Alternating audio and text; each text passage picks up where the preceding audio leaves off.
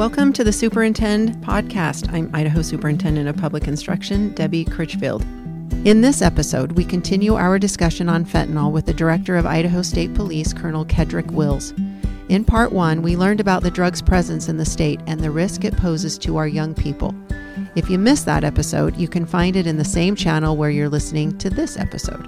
In part two, we talk about what we as parents, educators, and law enforcement can do to help protect our children from the dangers of fentanyl. We'll now rejoin the conversation where we left off. So, we spent the first part of this conversation talking about the, the what and where and who. Help us educate our communities, our school communities, our families, our grown ups on, on what we need to be talking about, what we should be aware of. What, what kind of training uh, do you put out? I think that's that's a great question, and we are evolving too as we are learning this. This is new to us as well, and so we have through our state police detective offices statewide. We have offices in every part of the state. We are asking our state police detectives to go out and speak to this issue and spe- and give specific examples of how this is affecting Idaho. You know, it doesn't mean a lot if this is in Boston, Massachusetts, or in Florida but this is right here in Idaho. And you had mentioned before in Salmon, but I'm telling you, it's in every small town. I grew up in Glenns Ferry. And in Glenns, Ferry, Glenns Ferry, uh, well, there are certainly people in every small town that have sure. always used drugs. I don't know that we had an epidemic like we have in every every corner of our state right now, and so we have to attack it at that level. To attack it from just from Boise and say it only affects big communities or big schools or only affects it doesn't. It affects every school, and so our message is it is everywhere and we have to be over, super vigilant because most of us take pills of some sort, right? right? Just in our day-to-day course of activity, children and and adults alike take pills, and the message is to make sure you know exactly where that pill is coming from, or don't take it because the consequence is deadly. It is it's just crazy to me that we're at that point in our society where that's where we're at. That that they've taken something. I mean, before most Idahoans don't smoke, so to smoke marijuana, most Idahoans aren't going to very few Idahoans snort things up their nose, so it's not that doesn't impact sure. you right. But almost all of us take pills. And and especially students if they're not thinking about where that pill came from and getting it from the original container can think that they're combating a headache and the next thing you know they're no longer with us. And that's what's so sad. You use the word e- epidemic and and that's a that's a striking word in any sentence. And clearly you have the viewpoint as you look around the state and say it's everywhere. So, you know, for anyone that's listening thinking, "Oh no, that can't be." How, how do we how do we help in our schools with our youth? Youth, do we? Is it having um, assemblies? Is it involving our SROs? Is school counselors? In, in, your experience, or is it everybody? I mean, where where do we get the most bang for our buck? Yeah, that's an excellent question, and I wish I had all of the answers. but I know what seems to work is trying everything. There is an enforcement component, of course. There is an education component, of course. There needs to be a treatment component for people who are already in this in this cycle of using fentanyl. How do we get them to stop using it? Because it's so potent that their bodies become used to it.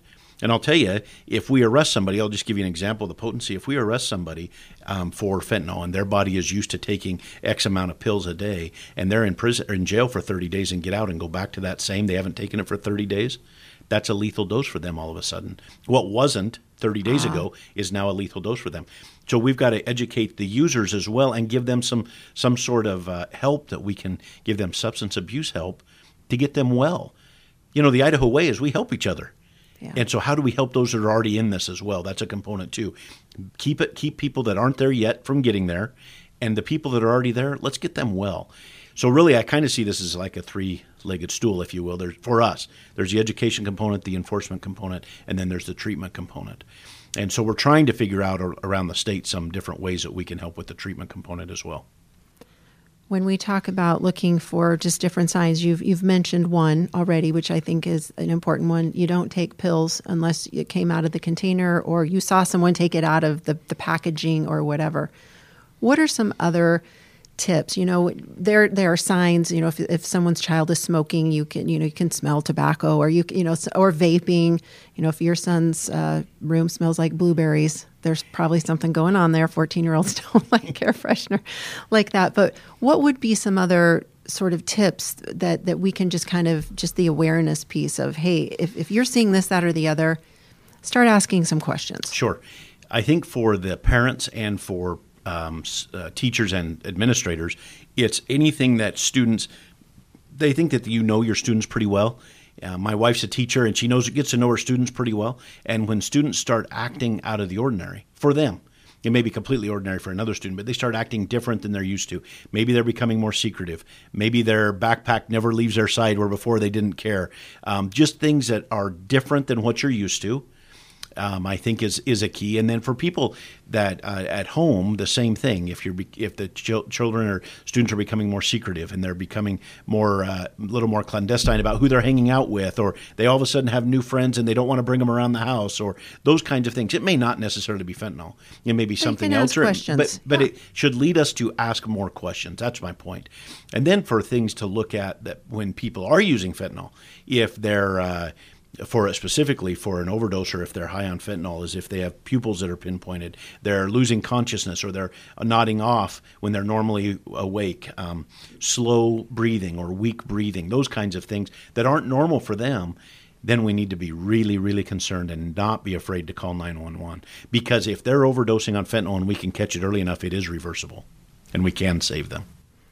For parents that are monitoring texting, are there emojis or code words or are there things that you know might stand out that way as well?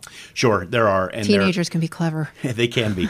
More than anything i would as a parent make sure you know who they're texting and make sure that the texts don't change. If you're talking about the basketball game for two weeks straight and all of a sudden there's a bunch of emojis that parents don't understand let's ask some further ask questions. some questions absolutely. Yeah. so in your efforts here um, clearly you you have a variety of things um, you know, as the, as the colonel of our state police, you see all types of issues, all whether it's, and I guess I'm just going to even put like crimes aside. Your fundamental interest is safety. Yes. And and protecting citizens, which in this case boils down to the individual. Sometimes people, we we got to help kind of save people from themselves. But for the amount of attention, I mean, where where does this rank in in your everyday conversations? This is our number one issue at the Idaho State Police, and I would say in law enforcement in general in Idaho right now. We have I have meetings regularly with other law enforcement partners, and this is the what I hear is their number one issue because it's the number one killer right now in our in our country. What have I not covered here? I know that you know so much about it, and I I, I am learning, and so I won't get to some of the questions, but teach me, teach us on some of the things that we need to know about this issue. Yeah, I think the number one thing is that it's easy to tune tune out when you think drugs aren't your problem because I don't use drugs, right? And or and I don't think my kids use drugs. I think it's easy to tune it out and think it's somebody else's problem. And that has been true in Idaho up until now, but that is no longer true now. It is all of our problem. It is all of our responsibility, every Idahoan. If we're going to overcome this, every Idahoan has to understand that they have a stake in this if we could clone you and put you in every school, in every faculty room to talk to all faculties, which, by the way, we're, you and I are having conversations on, on how we do a variation of what I'm going to say. But what's the message to our, our school people? I, I respect and understand that there are lines between what schools can do and then what families need to do and should do. But we've, we have students throughout the day. And so, you know, we're educating them about math and history and geography. We also need to do this. So, what, what's the message to educators? You know, I think it's interesting because it's all about health and wellness, and we need to keep our students well, or they're not going to be able to succeed. And this is part of that, a huge part of wellness. I appreciate you coming and taking time. And if people want more information, which they will, where where can we send them? So send them to their school resource officer, send them to their local law enforcement, or they can look at the on our webpage at the Idaho State Police webpage and get more information about this. Wonderful. Uh, can we ask as a placeholder for you to come back? Let's put some things together and see what we can work on together. Then I'd love to come back in some time and, and kind of evaluate where we are and, and see if some education and awareness if, if it's um, having the impact that we'd like it to have. I would be glad to. Anything to keep Idaho Idahoans safe, I am all in. I love it. That's why you're so good at your job, and we're happy that you're here. Thanks for the invite. I appreciate it. Thank you so much. So, our guest on this episode of the Superintend podcast has been Colonel Kedrick Wills, Director of the Idaho State Police. If you missed the first part of our conversation, you can find that and all other Superintend podcast episodes at Apple Podcasts, Spotify, Google Podcasts, YouTube, and the Idaho Department of Education website. Thank you again for listening. This is Debbie Critchfield.